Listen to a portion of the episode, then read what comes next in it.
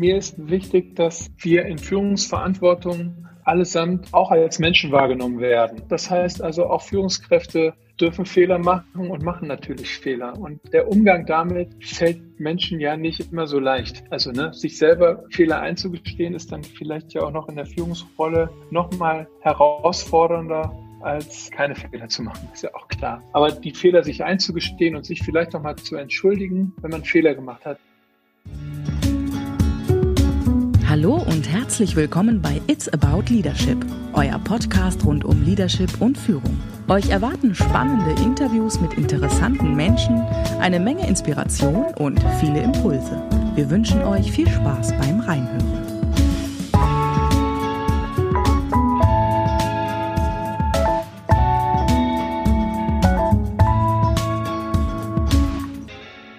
Es geht weiter mit einer neuen Episode von unserem Podcast. Und heute kommt ein neues Puzzleteil dazu, ähm, zu dem Gesamtpuzzle, was ist Leadership eigentlich und wo findet das denn überall statt?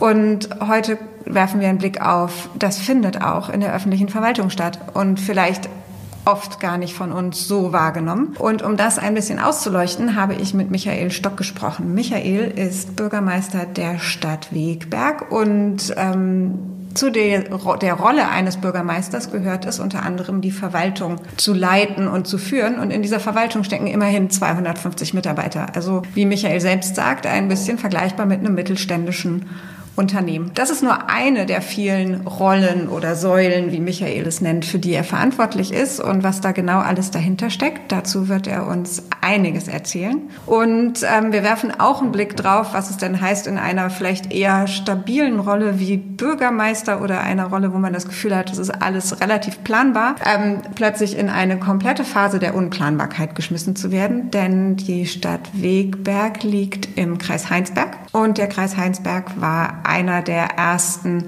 Hotspots, als es um den Ausbruch von Corona in Deutschland ging. Und das hat natürlich einen gigantischen Einfluss auf die gesamte Arbeit im öffentlichen Dienst in diesem Kreis. Dazu und was da so an Erkenntnissen drin steckt, ähm, werden wir auch einiges erfahren in diesem Gespräch.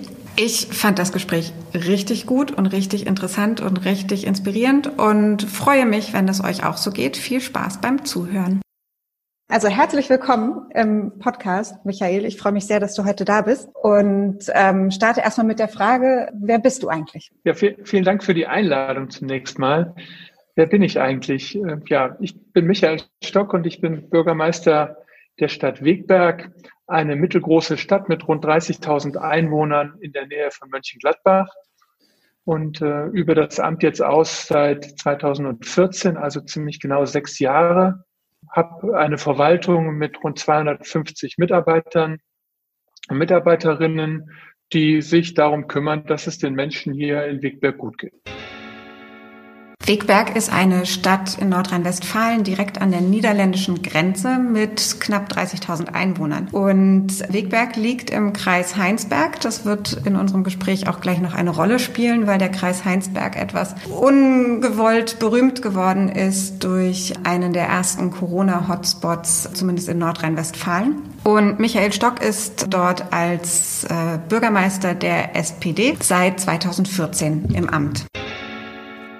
Ähm, wir sprechen miteinander Ende Mai. Es ist 10 Uhr an einem, ich würde mal sagen, im, im ganz normalen Corona-Alltag in der Zwischenzeit. Wo kommst du denn gerade her?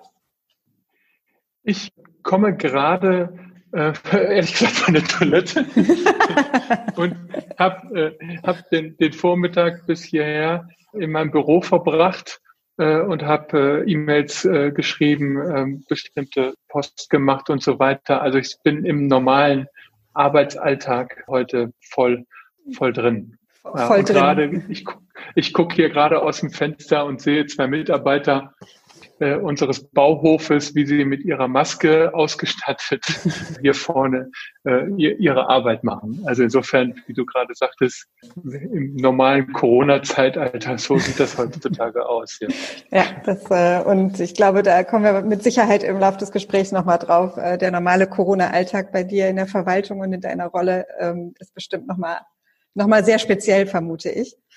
Ähm, wir haben ja mit dir jetzt das erste Mal einen Politiker im, im Podcast und damit auch nochmal eine andere Perspektive auf Führung und Leadership. Und ich vermute einfach mal, dass relativ viele Zuhörer gar nicht so eine klare Vorstellung davon haben, was macht denn ein Bürgermeister den ganzen Tag. Von daher kannst du uns vielleicht mal beschreiben, wie sieht denn deine Rolle aus? Wo übernimmst du Führungsverantwortung und für was? Ja, das ist äh, eine ganz spannende Frage. Und ähm, jeder Mensch, den man draußen auf der, Fra aus, auf der Straße anspricht und fragt, was macht eigentlich ein Bürgermeister, wird was anderes dazu sagen können.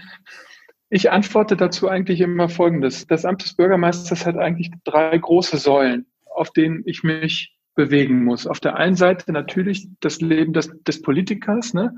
des Menschen, der dafür verantwortlich ist, dass der Stadtrat funktioniert und dass der Stadtrat vorbereitet wird, wichtige Entscheidungen für die Stadt zu treffen. Das heißt also, äh, politische Absprachen zu treffen, politisch zu agieren, Mehrheiten hinter sich zu versammeln. Das ist so die eine Säule jetzt in der Überschrift. Dann gibt es natürlich auch den Bürgermeister, der Stadtfeste eröffnet, der äh, Spielplätze eröffnet, der Kindergärten eröffnet, also der die Stadt repräsentiert und der für die Bürgerinnen und Bürger letztendlich auch auf der Straße ansprechbar ist. Das sind die beiden Funktionen ne, neben der des Politikers im Ratssaal, die die meiste Außenwirkungen haben und die an sich und eigentlich für sich alleine genommen jeweils schon immer eine, ja, eine, eine Tätigkeitsstelle ausfüllen würden. Und die dritte Säule ist die, die eigentlich immer so ein bisschen im Verborgenen bleibt. Das ist nämlich die des Verwaltungschefs. Ne? Ich habe das mhm. ja gerade gesagt. Wir haben 250 Mitarbeiterinnen und Mitarbeiter, die verteilt sind auf zehn Fachbereiche, auf drei Dezernate insgesamt. Ähm, und die Menschen brauchen ja auch eine ja eine, eine Führung in dem, was die beruflich machen. Ne? Und ähm, mhm. Diese Arbeit ist immer so die, die so ein bisschen hinten anstellt, weil die halt nicht so viel Außenwirkung hat. Mhm. Aber auch ein Geschäftsführer einer, einer GmbH mit 250 Mitarbeitern hat auch den Tag über eigentlich schon genug zu tun. Ohne dass er ähm, Spielplätze eröffnet und äh, Schulhof Einweihungen feiert oder ähnliches wahrscheinlich. Ne? Ja. Genau so, ja. ja. Genau so. Ja. Und das, ähm, das sind die drei, Entschuldigung, das, das sind die drei Säulen, in denen ich mich eigentlich bewege. Und was was diesen Job so unfassbar interessant macht. Ne? Mhm. Ähm, also äh, es kann gut sein, dass ich von einem Meeting hier mit der Personalabteilung äh, losflitze zu einer Spielplatzeröffnung, ja, äh, zurückkomme, Gespräch mit dem Personalrat habe und abends in der Ratssitzung über den Haushalt äh, in Höhe von 60 Millionen Euro entscheide. Das mhm. sind also, ja, ich will nicht sagen normale Tage, aber äh, doch häufig Mhm. meine Tagesabläufe. Mhm. Und das äh, reicht ja dann tatsächlich, ich sag mal so, von der Führung äh, aufgrund deiner, ich nenne es mal, disziplinarischen Rolle äh, in der Verwaltung bis hin zu äh, Leadership im Sinne von konstruktiv Einfluss nehmen, damit Entscheidungen in der Ver ähm, getroffen werden können. Ne? Also das sind ja alles, ja, genau. das ist ja die ganze Bandbreite quasi drin. Ja, das stimmt. Genau, du, richtig, ja. Du bist seit 2014 Bürgermeister. Ähm, was hat dich selber am meisten überrascht, als du in die Rolle reingerutscht bist, sag ich mal? Du warst ja nicht unvorbereitet mit Sicherheit, aber was hat dich dann tatsächlich am meisten überrascht? Ja, also Bürgermeister sein ist kein Ausbildungsberuf. Das ist äh, ein bisschen schade. Äh, hätte ich gerne gelernt von Anfang an. Aber es gibt ja auch keine Garantie, dass man das einfach so wird. Äh, man muss ja auch gewählt werden und das ist auch äh, in unserer Demokratie ja äh, richtig und gut so. Ähm, aber man kann sich in der Tat schlecht darauf vorbereiten. Äh, insbesondere dann, wenn man, wie ich, äh, eben nicht aus der Verwaltung kommt. Ich bin ähm, Jurist und habe äh, eine Zeit lang als Rechtsanwalt gearbeitet, habe dann auch in einem Verband gearbeitet, äh, habe sicherlich einen guten Einblick in, in das politische Geschehen gehabt und äh, mit dem Repräsentieren ist es auch okay.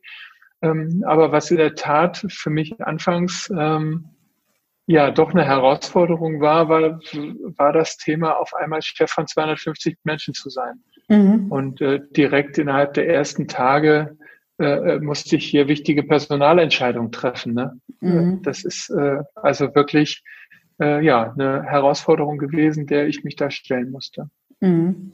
Und äh, du hast es ja auch gerade erwähnt, ne, so dass es so ja dieser Teil, der in der Außenwirkung so am meisten im Hintergrund bleibt, diese klassische Führung, würde ich mal sagen, von der Verwaltung. Und gleichzeitig ist es ja das, was auch ganz viel Aufmerksamkeit braucht. Also das heißt, ähm, da, das geht ja auch nicht mal eben so nebenher. Und ähm, ist dann vielleicht ja tatsächlich ein bisschen trifft einen unvorbereitet, ne? wenn man das vielleicht in der Außenwahrnehmung gar nicht so unbedingt gesehen hat. Wie bist du denn damit umgegangen, dass du direkt Entscheidungen treffen musstest und ähm, kalte Wasser musstest? Zu, ja, wie bin ich damit umgegangen? Das ist äh, eine gute Frage. Ich meine, das ist jetzt sechs Jahre her und es passiert so unfassbar viel in dieser Zeit, äh, dass ich mich schon fast an die letzten sechs Tage nicht mehr erinnern kann. ähm, naja, wie bin ich damit umgegangen? Ähm, ich bin damit umgegangen, so wie ich in der Regel immer damit umgehe, nämlich, dass ich mir zunächst erstmal alle Seiten anhöre und ich mir erstmal äh, versuche, ein komplettes Bild der Lage zu verschaffen. Mhm. Ich habe damals im Studium oder im Referendariat einen Ausbilder gehabt, der hat mir gesagt, äh, Sachverhaltsarbeit ist das Wichtigste. Die Entscheidung kommt dann ganz von alleine. Stimmt bei Führung auch nicht immer. Aber in der Juristerei hilft es ganz, ganz, ganz erheblich, wenn man, wenn man den Sachverhalt ordentlich ermittelt hat. Ja, das ist eigentlich so die Leitlinie, die ich habe, dass ich also wirklich versuche, mir ein komplettes Bild der Lage zu verschaffen. Und äh, sicher ist es am Anfang schwierig, äh, ich sag mal mal, das komplette Bild dann auch äh, zu erhalten. Ne? Aber da muss man halt dranbleiben und da muss man halt auch energisch dann auch nochmal nachfragen. Aber das war für mich so das Wichtigste, dass ich versucht habe, mhm. so viel wie möglich mit den Leuten zu sprechen und zu erfahren, was ist denn eigentlich der, der Bewegpunkt, mhm. Beweggrund hinter der einen oder anderen Sache, ja. Mhm.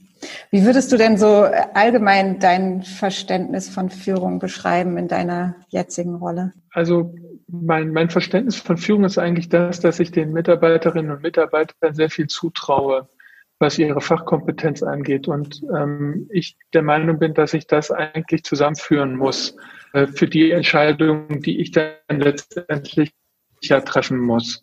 Mhm. Ähm, ich möchte, dass meine Mitarbeiterinnen und Mitarbeiter ähm, autark sehr viel entscheiden innerhalb der Leitlinien, die wir als Führungskräfte dann vorgeben.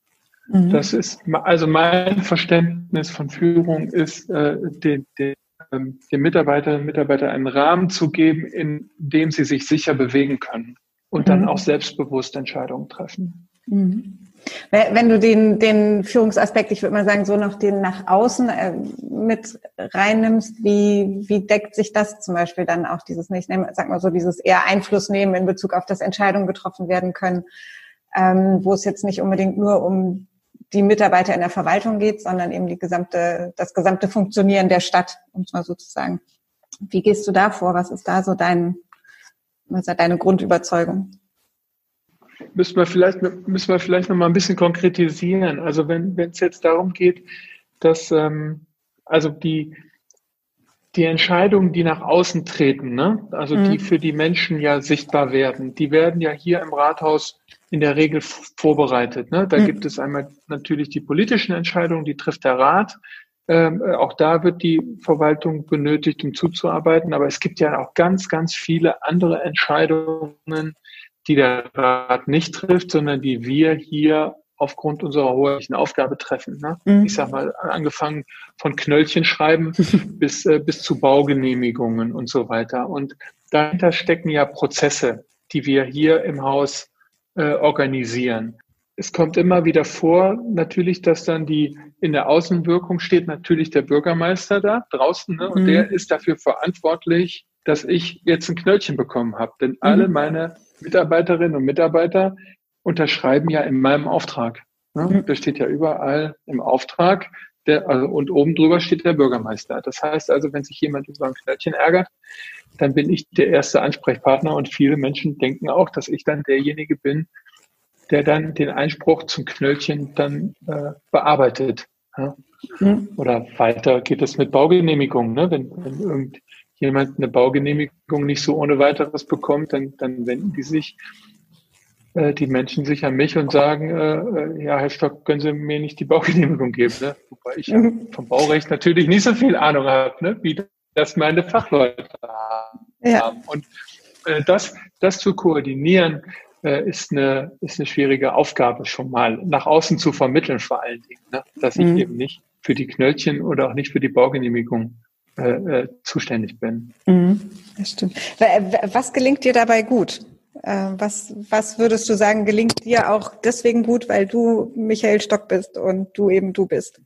Also mir gelingt es gut, die, ähm, den Menschen zu erklären, wie ich das gerade auch gemacht habe, dass ähm, ich eben nicht derjenige bin, der die Baugenehmigung unterschreibt und kann den Menschen auch erklären, warum ich das nicht bin. Mhm. Ähm, und das ähm, sorgt dann doch auch für Verständnis und ähm, auch für Verständnis, dass es dann eben mal nicht mit einem Telefonanruf bei mir erledigt ist, sondern dass ich natürlich auch hier bei mir im Haus mich nach, äh, rückversichere ne? und mhm.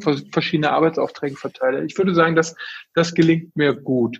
Anfangs gelang es mir vielleicht nicht so gut, weil man ja dann anfangs wirklich denkt, man muss es wirklich alles selber machen.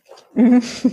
So der, der erste Anspruch, dass man alles erfüllen möchte, was an einen herangetragen wird. Ne? So, ja. Das ist das Politikerdenken, ne? Völlig ja. klar. Als Politiker ist man dafür verantwortlich, da muss man das auch regeln und dann setzt man sich da auch persönlich für ein. Nur es geht halt in so Verwaltungsangelegenheiten nicht immer. Ja, das stimmt. Das ist ja auch gut so, ne? dass dann noch die, die Expertise von der Verwaltung irgendwo mit drin steckt. Das stimmt. Ja. Äh, was gelingt dir denn vielleicht nicht so gut? Was ist für dich persönlich manchmal noch eine Herausforderung? Für mich persönlich eine Herausforderung ähm, im Hinblick auf Führung oder insgesamt? Ja, im Hinblick also, auf Führung jetzt erstmal nur der. Im Hinblick Gedanke. auf Führung. Ich habe ähm, oftmals ähm, ein, ein Defizit darin, mich in die Welt eines, ähm, ja, wie soll ich das sagen? Also, sagen wir mal so, ich muss das vielleicht mal mit einem Beispiel aufziehen. Ne? Wir haben mhm. natürlich hier im Rathaus äh, eine Zeiterfassungsuhr, die Zeiterfassung, ne, dass sich die Menschen mit ihren Chip hier einwählen äh, und, mhm. und ausstempeln und so weiter. Und für dieses Instrument der Arbeitszeiterfassung habe ich einfach wenig Gespür, mhm. weil ich mein ganzes Berufsleben lang das nicht erlebt habe. Mhm. Und äh, anfangs habe ich das Thema, wie viele andere Themen in diesem Bereich, sage ich einfach mal, unterschätzt, ne, weil mir gar nicht so bewusst war, wie empfindsam die Menschen bei diesen oder bei anderen Themen sein können. Mhm. Und das habe ich richtig lernen müssen und das lerne ich immer noch, ähm, ständig meine Antennen neu auszurichten, mich darauf einzustellen, die Mitarbeiterinnen und Mitarbeiter ähm, bei ihrer Empfindung abzuholen. Ne? So, also mir macht Arbeitszeit nichts aus.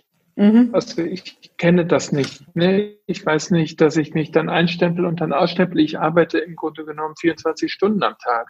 Ne? Mhm. So. Und, und, und deswegen habe ich da kein Gespür für gehabt am Anfang, wenn jemand mit, mit der Zeiterfassung ein Problem hatte. So, und das ist halt, das sind so Themen, äh, bei denen ich ständig dazu lerne. Mhm. Also auch so dieses dann aus dem, äh, dem eigenen völlig selbstverständlichen äh, Blick aus die Welt, auf die Welt auch immer mal wieder für sich bewusst zu machen, dass das nicht der einzig wahre Blick auf die Welt ist. Ne? So, genau, ja, letztendlich geht es da ja auch viel um Empathie, ne? Mhm. Ähm, ähm, sich in die Lage der Menschen hineinversetzen zu können, deren Perspektive einzunehmen und eben zu wissen, ja gut, äh, es gibt Menschen, für die ist das eben ein ganz wichtiges Thema und dann ähm, ja, mhm. muss man sich darauf einstellen können. Ne? Ja, das stimmt. Was vermutest du denn, wie würden deine Mitarbeiter in der Verwaltung dich beschreiben, wenn man die mal fragen würde und sagen würde, was ist denn der Michael Stock für ein Chef, für einen Bürgermeister, ähm, für einen Vorgesetzter? Mhm. Also ich, ich hoffe, dass die Menschen sagen, dass ich ein, ein umgänglicher Mensch bin, mit dem man äh, über die Themen reden kann, die einen beschäftigen. Also die dienstlichen und die privaten ja vielleicht dann ab und zu auch. Also das ist, das ist mir ein, ein Anliegen, dass ich so wirke. Und ähm, mhm. ich glaube, dass ähm, die Mitarbeiterinnen und Mitarbeiter hier im Haus ja, oh, das ist eine schwierige Frage, ne? Ja, das, wenn sie einfach wäre, müsste ich sie dir ja nicht stellen. genau, am besten, am besten gut. Ne? Aber natürlich gibt es auch, natürlich gibt's auch Konflikte, ist doch völlig klar. Und mhm. natürlich gibt es auch äh, auch Auseinandersetzungen mit, äh, mit dem Personal, mit der Gleichstellungsbeauftragten, Gott sei Dank nicht, nicht viele, aber äh, diese muss man ja auch führen, das finde ich auch ganz wichtig. Aber ich glaube schon, dass sie mich als konfliktfähigen ähm, Vorgesetzten wahrnehmen, mhm. der ähm, fair ist, äh, der sich Sachen anhört und der äh, immer Zeit hat für die Mitarbeiterinnen und Mitarbeiter. Also das ähm, habe ich von Anfang an gesagt, dass jeder Mitarbeiter zu mir kommen kann, wenn es äh, ein Problem gibt und davon machen die Mitarbeiterinnen und Mitarbeiter auch Gebrauch. Glaube ich, glaube ich schon, dass es ähm, ähm insoweit äh, ein, ein kollegiales Miteinander gibt hier. Mhm. Ich habe ähm, zugegebenermaßen auch so ein bisschen so eine wahrscheinlich relativ naive Vorstellung über die Rolle eines Bürgermeisters, einer Bürgermeisterin gehabt, bis wir miteinander auch mal gesprochen haben. Was sind denn so von deiner Seite aus oder von deiner Perspektive aus so die Dinge, wo du sagst, jetzt in Bezug auf Führung, das sind ganz klare Unterschiede zu einer verantwortlichen Rolle innerhalb eines, ich nenne es mal, klassischen Wirtschaftsunternehmens? Oder vielleicht auch umgekehrt, hm. was sind definitiv keine Unterschiede? Welche Gemeinsamkeiten und welche Unterschiede siehst du denn? Also definitiv keine Unterschiede sind, dass wir ja alle mit Menschen zu tun haben. Mhm. Und ähm, ich glaube, die, ähm, die Menschen, die hier in der Verwaltung arbeiten, sind äh, äh die gleichen Menschen, die auch in der freien Wirtschaft arbeiten könnten. Mhm. Ähm, es ist halt immer ein, verschied ein, ein unterschiedlicher Anspruch, ne? ähm, weshalb ich in der freien Wirtschaft arbeite oder in der Verwaltung arbeite. Aber grundsätzlich sind wir alle erstmal Menschen. Und ähm, ja, der Unterschied, der zeigt sich vielleicht auch gerade im Moment äh, wieder deutlich. Wir sind eben in unserer kommunalen Verwaltung und in, in allen Verwaltungen selber unabhängig von, wirtschaftli von wirtschaftlichen Zwängen. Ne? Ähm, das heißt also, wenn es der Wirtschaft oder wenn es der Wirtschaft schlecht geht, ist es nicht zwangsläufig, dass es der Verwaltung, jedenfalls den Mitarbeiterinnen und Mitarbeitern schlecht geht, denn die müssen sich keine Sorgen um ihren Job machen. Mhm. Ne? Aber genauso geht das natürlich auch auf der anderen Seite. Ne? Wenn es der Wirtschaft sehr, sehr gut geht und, und, und die äh, Honorare und, und, und Löhne unfassbar steigen, ja, dann ist der Job in der Verwaltung eben immer noch ein sicherer Job, der aber jetzt auch nicht unbedingt viel besser bezahlt wird, außer der normalen tariflichen äh, Erhöhung, die es so gibt. Ne? Mhm. Ich sage immer, der Rock im äh, öffentlichen Dienst ist zwar kurz, aber warm. Mhm. Das heißt, ähm, ne, die, also die Menschen, die hier arbeiten, machen sich keine Sorgen um ihre Jobs. Mhm. Und das ist, ähm, das ist der große, der große Unterschied.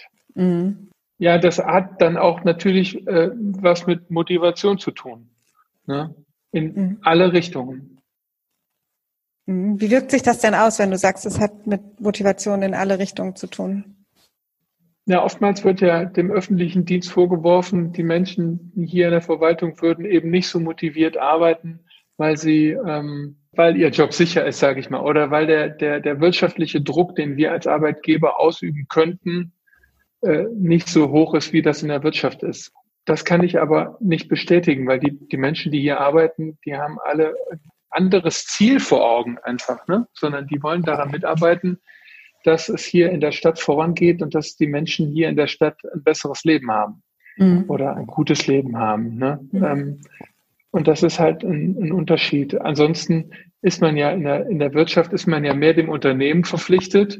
Und hier in der öffentlichen Verwaltung sind wir halt den Menschen um uns herum verpflichtet. Und wenn die rausgehen in die Mittagspause, irgendwie ihren Job nicht gut machen würden, dann würden die ja direktes Feedback der Leute hier auf der Straße bekommen. Mhm.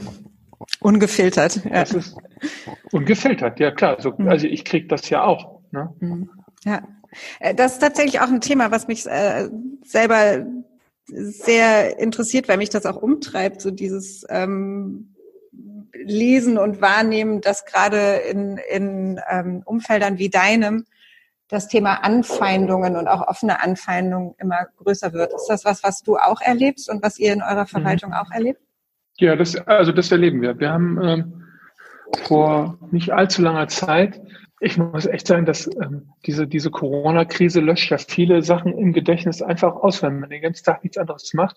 Ich könnte jetzt gar nicht mehr sagen, ob es jetzt drei oder vier Monate her ist, aber haben wir tatsächlich auch äh, endlich mal einen Prozess gewonnen, wo äh, eine Mitarbeiterin von uns äh, übelst beschimpft worden ist.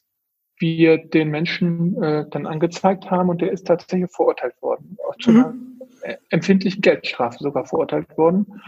Das kommt, das kommt vor und das kommt natürlich bei den Leuten in der Hierarchie nach oben, die mehr Außenwirkungen haben, natürlich auch weiter vor. Ja, klar. Mhm. mhm. Das Thema Gewalt und Bedrohung im öffentlichen Dienst ähm, ist in den letzten Jahren immer gravierender geworden. Die Zahlen zeigen deutlich, dass es einen Anstieg in der Richtung gibt.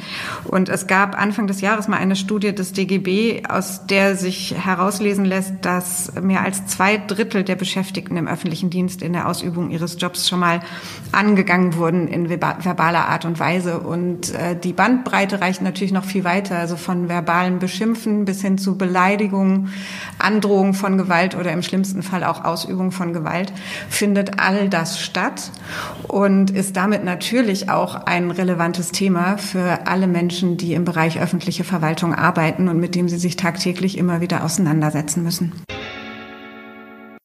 Was, was macht das mit euch? Also was macht das mit dir und was macht das aber auch mit den Menschen in der Verwaltung, wenn, wenn solche Anfeindungen passieren? Ja, das kommt natürlich ganz den Menschen an.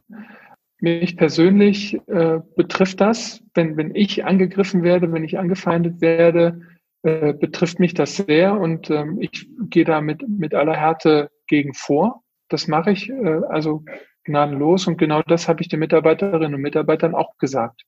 Das heißt also, jede, jede Beschimpfung, jede Beleidigung, jede Bedrohung, die wir hier erleben, also das ist bei uns noch wirklich im Rahmen. Ne? Also es mhm. kommt nicht häufig vor, aber wenn es vorkommt, wird es sofort zur Anzeige gebracht.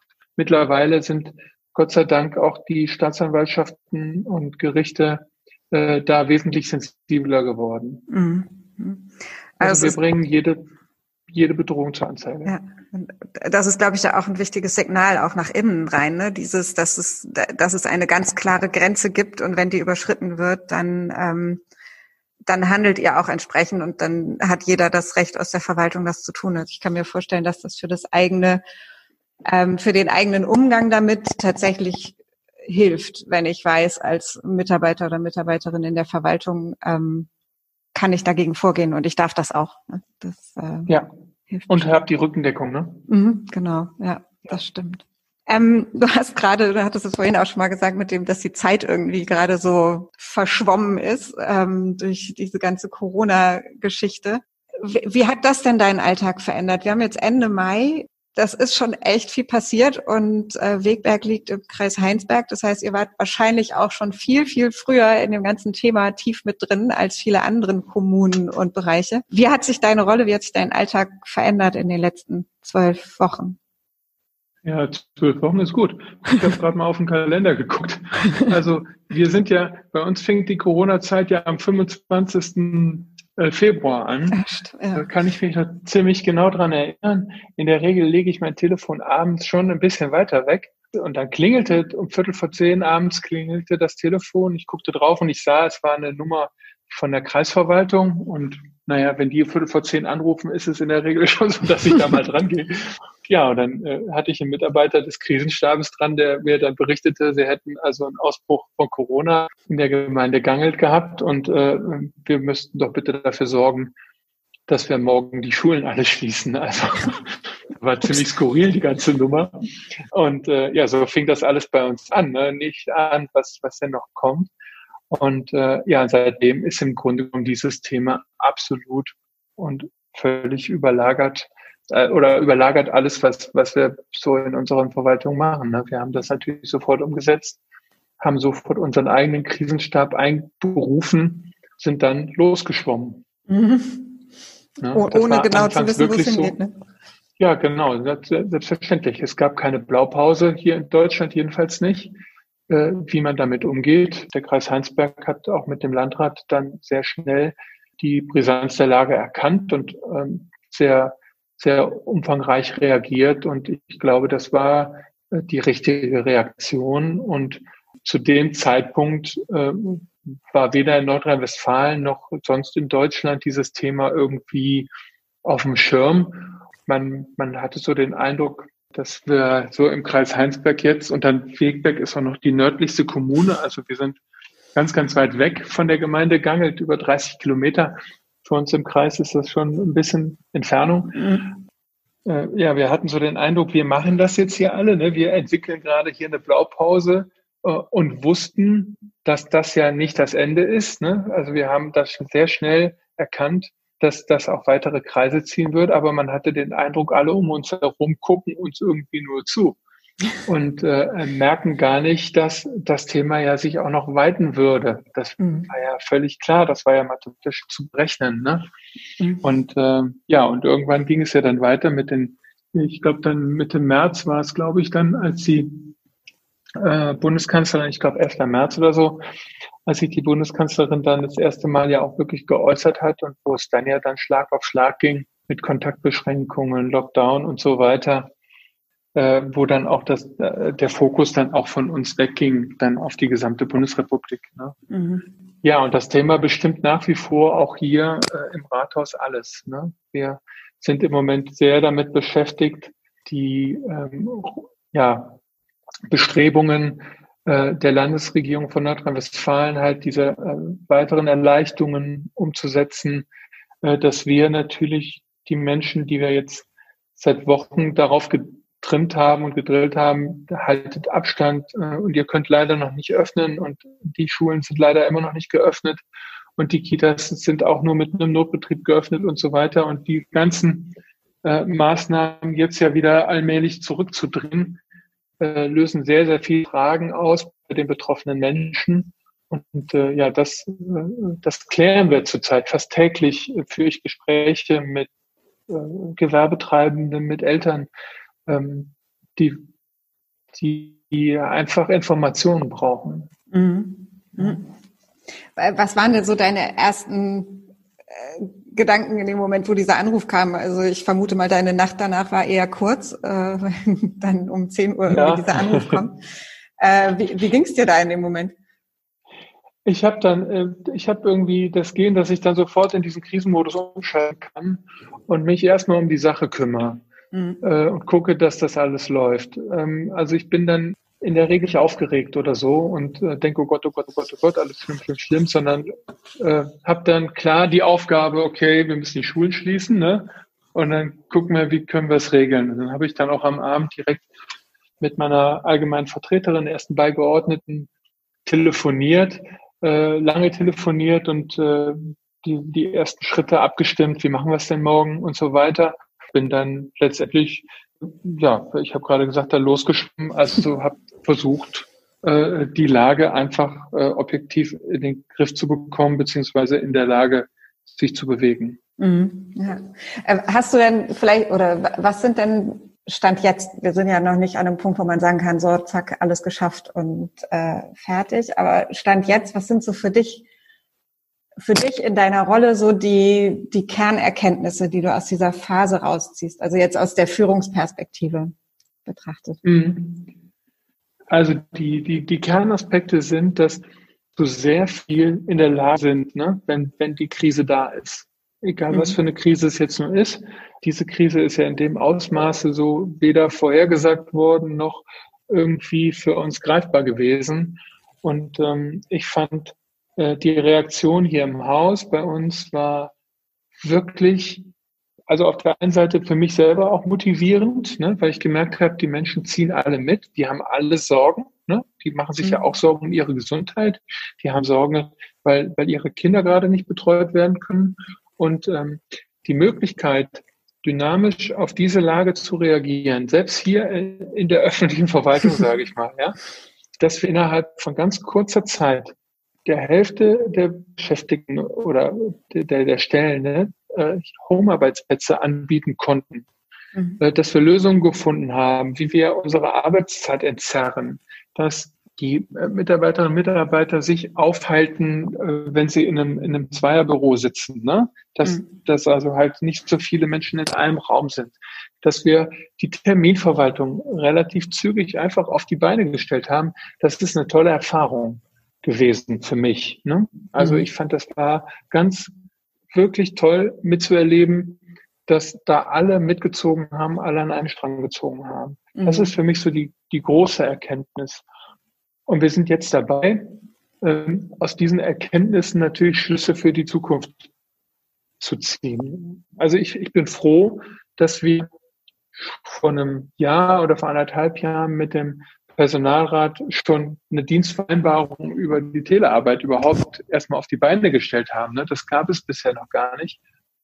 Und äh, darauf konnten wir natürlich dann gut zurückgreifen und, und die Organisation schon entsprechend äh, vorhalten. Ja, und jetzt, wie gesagt, jetzt gucken wir, was, was sind denn so die Schlüsse, die wir daraus ziehen müssen. Und äh, ich muss zugestehen, jetzt sind wir in der Phase, wo wir dafür auch jetzt endlich mal Zeit haben. Mhm. Ne, das ging vorher nicht, aber mittlerweile ist es so organisiert, dass wir glauben, den Betrieb einfach aufrechtzuerhalten. Und der ist ja, auch da ist ja dann wieder der Unterschied zur Wirtschaft ganz klar. Ne? Äh, also in der Krise ist die Verwaltung massiv eingebunden. Mhm. Denn wir sind dafür verantwortlich, dass die, die ganzen Verbote und Gebote und was es alles gibt, natürlich durchgesetzt und kontrolliert werden. Mhm. Ne, das heißt also, das Ordnungsamt äh, schiebt im Moment unfassbar viele Stunden vor sich her, weil die mit ihrem Ordnungsdienst äh, jetzt vor Wochen noch Spielplätze kontrolliert haben, Sperren kontrolliert haben, Gastronomie kontrollieren, beraten mussten. Mhm. Und das ist nochmal so ein Unterschied vielleicht auch. Ja, das stimmt. Das ist gerade, wo du sagst, so dieses, das ist so ein bisschen zeitversetzt, ne? Eure, euer großer Einsatz ist am Anfang der Krise und jetzt habt ihr vielleicht so die Möglichkeit, eben Zeit zu nutzen, die wieder da ist und vorhanden ist. Und jetzt kommt für viele Unternehmen der Aspekt, jetzt müssen wir uns sortieren und wieder richtig loslegen. Das heißt, es ist so ein bisschen ein zeitversetzter Umgang vielleicht. Ne? Gerade dadurch, ja, dass, dass ja. für viele Unternehmen jetzt durch die Maßnahmen ja auch ein normales Arbeiten zum Beispiel gar nicht möglich war in den letzten Monaten, Wochen. Stimmt. Ja, genau. interessant. Genau. Ja, das stimmt. Ähm, wo holst du dir denn Inspiration für, dein, für deine Führungsrolle? Wo ich mir Inspiration hole. Also auf der einen Seite rede ich sehr, sehr gerne mit meiner Frau über diese Themen. Das ist inspirierend. Das kommt für mich nicht ganz überraschend, dass Michael seine Ehefrau als eine Inspirationsquelle nennt, denn seine Frau Susanne Stock ist wie ich äh, Beraterin und Trainerin äh, rund um das Thema Leadership und eine ganz exzellente und hervorragende Trainerin, wie ich finde. Und ähm, sie ist auch quasi der Verbindungspunkt, ähm, wie es zu dem Gespräch mit Michael gekommen ist und wie auch bei mir so der Gedanke entstanden ist, dass es doch mal sehr spannend wäre, mit einem aktiven Bürgermeister über das Thema Leadership zu sprechen. Und ich bin, glaube ich, ganz gut vernetzt, was, ähm, was also auch die, ähm, die Möglichkeit im Austausch mit, mit Kolleginnen und Kollegen angeht. Ähm, ich mache halt viel Netzwerkarbeit äh, in Verbänden und äh, habe natürlich da die Gelegenheit, mich auszutauschen mit Bürgermeisterinnen und Bürgermeistern, die einfach den gleichen Job haben wie ich. Ne? Das ist ja, wie gesagt, kein Ausbildungsberuf und mhm. äh, da gibt es wenig YouTube-Videos zu oder so. Kein Tutorial. ähm, keine Tutorials. ähm, und ähm, ja, die Inspiration kommt eigentlich daher, dass man sich austauscht und ja, diskutiert miteinander. Wie ist mhm. denn der richtige Umgang mit bestimmten Situationen? Ja, ich, auch das wieder meine naive Vorstellung von außen, aber ich könnte mir auch gut vorstellen, dass ähm, nicht alle Bürgermeisterinnen und Bürgermeister ihre Rolle auch so mit Führung auffüllen, wie du das tust. Ne? Also auch sich da so ganz bewusst als, als Führungskraft auch zu verstehen. Wie nimmst du das wahr? Mhm. Ja, also ich bleibe da wieder mal bei meinem Drei-Säulen, Drei-Säulen-Modell und äh, sage einfach, da ist ja auch jeder Bürgermeister anders. Ähm, es gibt klassischerweise auch wirklich die Bürgermeisterinnen und Bürgermeister, die ganz klar sagen, ich kann nur repräsentieren. Mhm. Und ich mache das auch nur. Und äh, die, die Aufgabe als Verwaltungschef mit einer großen Verwaltung hinter mir, die überlasse ich den Leuten, die das gelernt haben. gibt es, ne? Das mhm. ist auch, also es ist ein Modell, was, was man auch so akzeptieren muss, denke ich, weil dann ähm, ist es vielleicht auch richtige Aufgabe.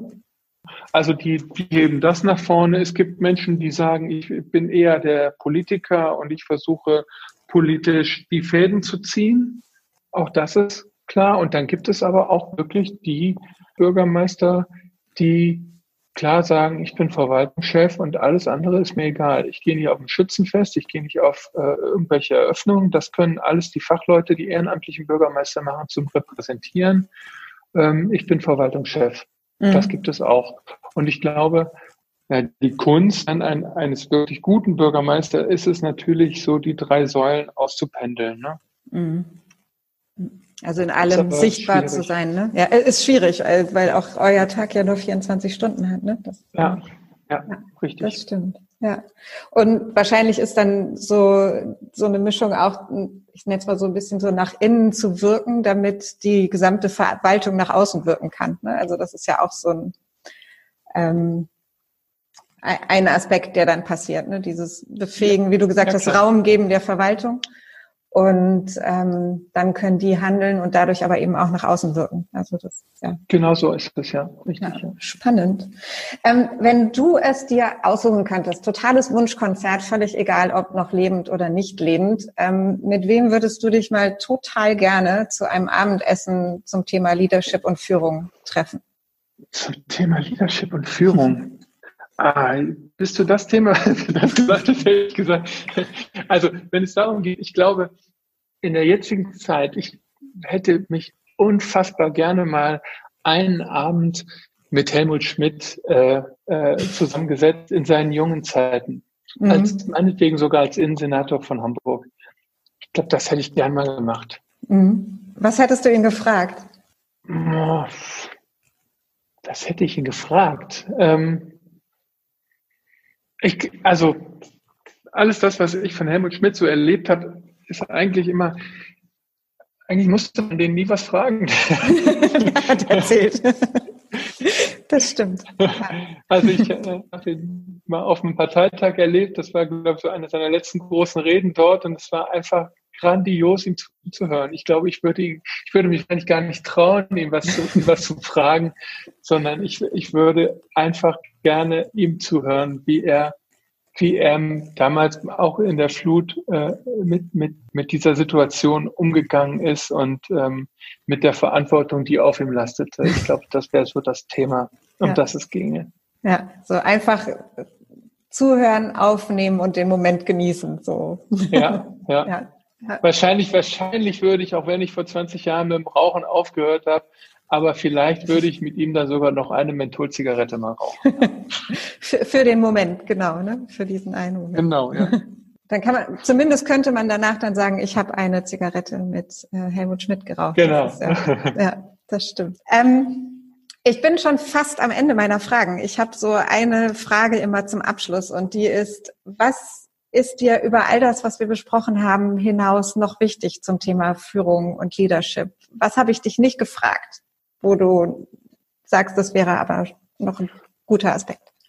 Ähm, ich würde nicht sagen, dass es fehlt, aber ähm, mir ist wichtig, dass ähm, wir in Führungsverantwortung allesamt äh, auch als Menschen wahrgenommen werden. Ne? Das heißt also auch Führungskräfte dürfen Fehler machen und machen natürlich Fehler. Und äh, der Umgang damit fällt Menschen ja nicht immer so leicht. Also ne, sich selber Fehler einzugestehen, ist dann vielleicht ja auch noch in der Führungsrolle nochmal herausfordernder, als ähm, äh, keine Fehler zu machen, ist ja auch klar.